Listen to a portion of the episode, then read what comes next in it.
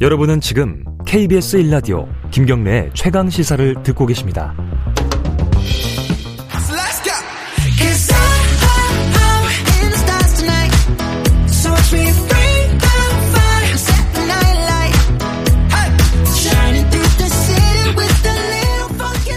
이 노래 아시죠? 어, 비티에스 방탄소년단의 다이너마이트입니다. 이 노래가 한국 가수 중에 처음으로 빌보드 메인 차트, 싱글 차트 핫 백의 정상에 올랐습니다. 우리 K-팝 역사를 새로 썼다 이렇게 볼 수도 있고요. 김유나 음악평론가와 함께 이게 어떤 의미를 가지고 있는지 얘기 좀 나눠보겠습니다. 나와 계시죠? 안녕하세요. 안녕하세요. 예. 노래 처음 들었을 때 어. 이게 빌보드 일 위 올라갈 거라고 생각하셨습니까? 어, 그렇게 이야기하면 너무 좀 섣부르게 이야기하는 것 같고요. 근데 예. 개인적으로는 네. 방탄소년단 곡 중에서 듣자마자 아 좋다는 느낌이 음. 들었었던 곡 중에 하나였었어요. 네. 지금도 들어보셔서 아시겠지만 굉장히 좀 쉬운 리듬과 멜로디를 가지고 있어서 네. 듣자마자 좀 행복해지는 그런 음. 이미지를 가지고 있는 곡입니다. 어, 빌보드 핫 백 어, 이게 어떤지 빌보드 차트가 여러 개가 있어가지고 좀 헷갈리는데 이게 뭔지 좀 네. 설명해 주세요. 여태까지 뭐 방탄소년단 빌보드 일 위 소식은 많이 들으셨을 거예요. 예. 근데 그 차트들이 사실은 앨범 차트인 빌보드 이백이라는 차트였었습니다. 음, 네. 그러니까 앨범 판매량을 중심으로 하고 있는 차트인데요. 네. 핫백은 여태까지 그럼에도 불구하고 방탄소년단이 아직은 정상에 오르지를 못했었던 차트였었어요. 네. 싱글 판매량을 기준으로 하고 있는데요. 네. 최근에는 이제 싱글 판매뿐만이 아니라 뭐 유튜브 조회수나 뭐 다운로드 횟수 그리고 음. 방송 횟수 이런 것들을 좀 다채롭게 엮어서 음. 어, 순위를 매기고 있는 차트가 되겠습니다. 음. 이 차트는 정말 좀 어려운 차트예요. 말씀드리는 것처럼 단순히 뭐 싱글만 많이 누가 다운로드했다고 해서 일 위로 오를 수 있는 것은 아니기 때문에 네. 방탄소년단에게도 한편으로는 약간은 숙제처럼 내심 마음속에 아. 좀 남아있는 차트였다고 생각을 하고요. 예. 실제로 어제 이제 일 위로 오른 뒤에 이 방탄소년단 리더 알엠씨가 예. 빌보드 일 위 기념 라이브 방송에서 이 핫백 일 위 기록을 자신의 묘비에 조각하고 싶다고 얘기를 할 정도로 묘비 얘기를 했어요? 그렇죠. 예. 예. 정말 좀 힘든 그리고 꿈 같은 차트라고 말씀드릴 수 있을 것 같습니다.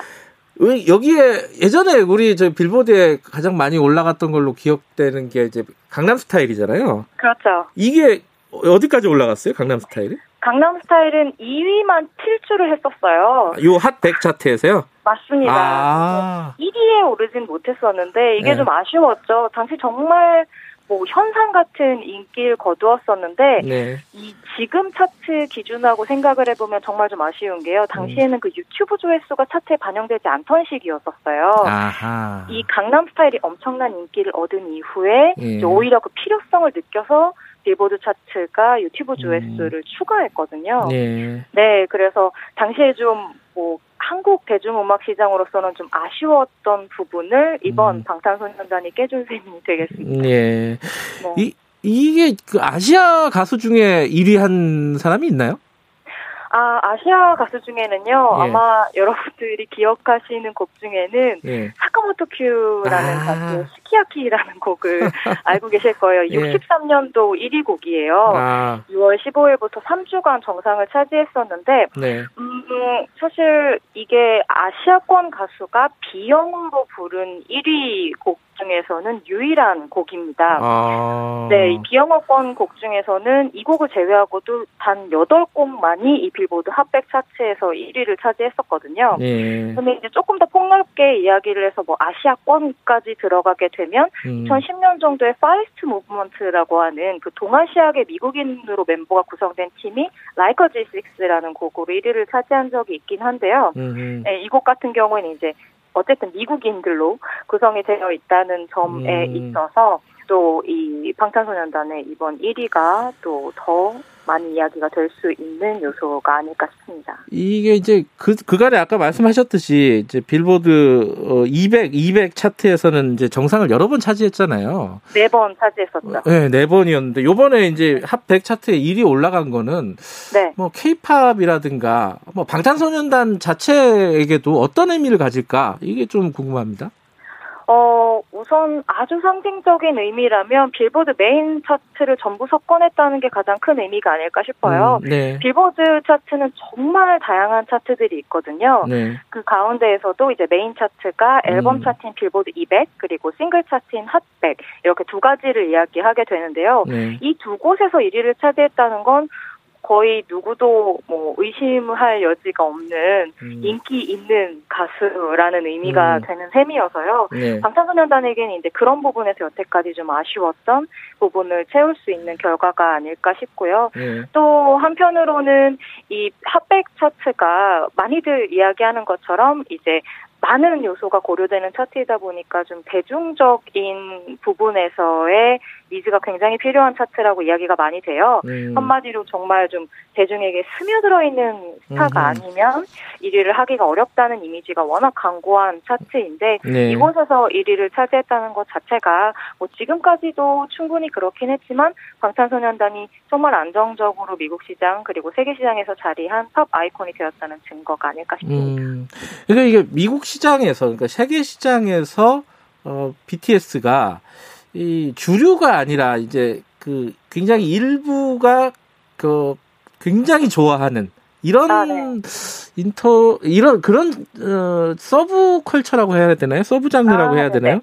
그런 식으로 평가를 받았다면서요? 네네. 근데 이게 이렇게 일 위 하고 그러면 이제 주류로 주류가 되는 거 아니에요? 어 사실은 예. 어. 이제는 주류가 된 지 방탄소년단은 꽤 오래된 것 같아요. 그래요? 많이들 아시겠지만 뭐 이 미국을 대표하는 네. 음악 시상식들에서 주요상들을 전부 받았었고요. 음, 네. 그리고 또 이제 저의 뭐 개인적인 생각일 수도 있겠습니다만 네. 서브컬처라고 한다면 어쨌든 마니아들이 즐긴다고 하는 이미지가 네. 강하지 않습니까? 그런데 네. 거기에서 지금 미국 내에서 이 케이팝이라는 것 자체는 그런 마니아들만 즐기는 음악이라기보다는 조금 더 폭넓은 의미로 음흠. 장르 음악으로 변화해가고 있는 양상을 띠고 있다고 생각해요. 음흠. 예를 들자면 이제 뭐 일렉트로닉 그 전자 음악 중에서 뭐 하우스 네. 같은 장르가 있고 뭐 라틴 같은 장르들이 있지 않습니까? 네. 그런 것들을 우리가 어 서브컬처라기보다는 장르 음악이라고 많이 음, 부르는데 네. 그런 음, 이미지를 많이 가지고 있다고 생각해요. 예를 들자면 며칠 전에 이 네. 방탄소년단이 다이너마이트 첫 무대를 선보인 그 엠티비 비디오 뮤직 어워드가 네. 열렸었는데요. 여기에도 K-팝이라는 이 부문이 생겨서 이 방탄소년단이 그 부문에서 수상을 했었거든요. 음흠. 그래서 아예 그 수상 목록에도 K-팝이 들어가고 있는 음흠. 시점이라서 이제 뭐 서브컬처라기에는 너무 주류로 많이 들어가 있는 음흠. 상황이 아닐까 싶습니다. 주류 장르가 됐다. 이렇게 이런 의미가 될 수도 있겠네요. 근데 이번에 아, 다이너마이트 같은 경우는 노래도 아까 말씀하셨듯이 굉장히 쉽고 흥미, 흥겹고 이런데 영어로 네. 돼 있어요. 아, 그렇습니다. 그것도 좀 주요하지 않았을까 생각도 들어요.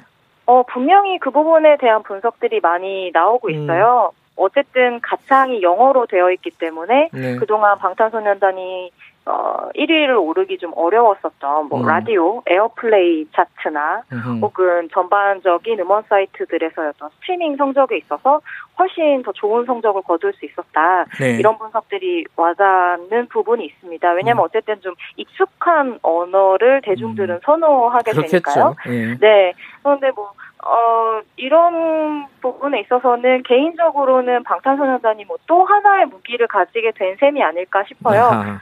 네, 여태까지는 한국어로 계속해서 노래를 부르면서 이제 팬덤들을 넓혀 나갔고 네. 또 그것 자체로 어떤 자신들의 메리트이자 좀 음. 뭐 좀 개성 같은 것들로 어필을 해왔었다면 어, 우리는 영어로 불러도 얼마든지 자신들의 음. 매력을 보여줄 수 있다. 그리고 그런 언어로도 자신들이 원하는 메시지를 전달할 수 있다는 또 다른 힘을 가지게 된 것 같아서요. 네. 방탄소년단으로서는 훨씬 더 좀 기쁜 결과가 아닐까 싶습니다.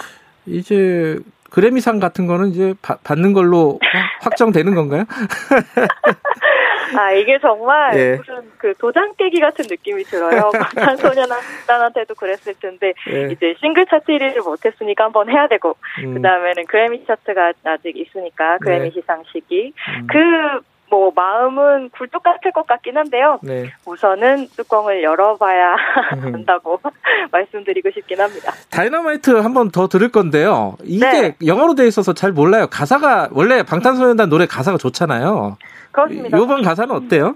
네, 이번 가사는요, 여태까지 방탄소년단이 이제 뭐, 뭐 청춘의 고민과 아픔, 뭐 성장 이런 것들을 굉장히 좀 깊이 있게 이야기하는 가사들이 많았잖아요. 네. 이번 곡은 거의 정반대에 가까울 정도로 정말 밝고 경쾌한 음. 이미지만 가지고 있어요. 음흠. 그래서 어, 뭔가 난 오늘 밤 이 별들 안에서 내 불꽃들로 어두운 밤을 찬란하게 밝힐 거야. 음흠. 다이너마이트처럼 온통 빛으로 물들일 거야. 이런 메시지를 음. 가지고 있는 곡이거든요. 음흠. 그래서 후렴구에 Light it up like dynamite라는 음. 이 가사가 계속 나오는데 뭔가 희망의 불꽃 같은 이미지를 음. 주기 위해서 반복되는 구절이거든요. 네. 노래의 그대로의 기운처럼 즐겁고 밝고 희망찬 느낌 받으셨으면 좋겠습니다. 알겠습니다. 다이너마이트처럼 빵빵 터뜨렸군요. 예. 오늘 말씀 감사합니다. 예, 고맙습니다. 아, 김유나 음악평론가였습니다. 요새 어렵잖아요, 다들. 어, 다이너마이트처럼 어, 긍정적인 에너지가 함께했으면 좋겠습니다. 노래 들으면서 마무리하죠. 오늘 여기까지 하고요. 내일 아침 일곱 시 이십 분에 돌아옵니다.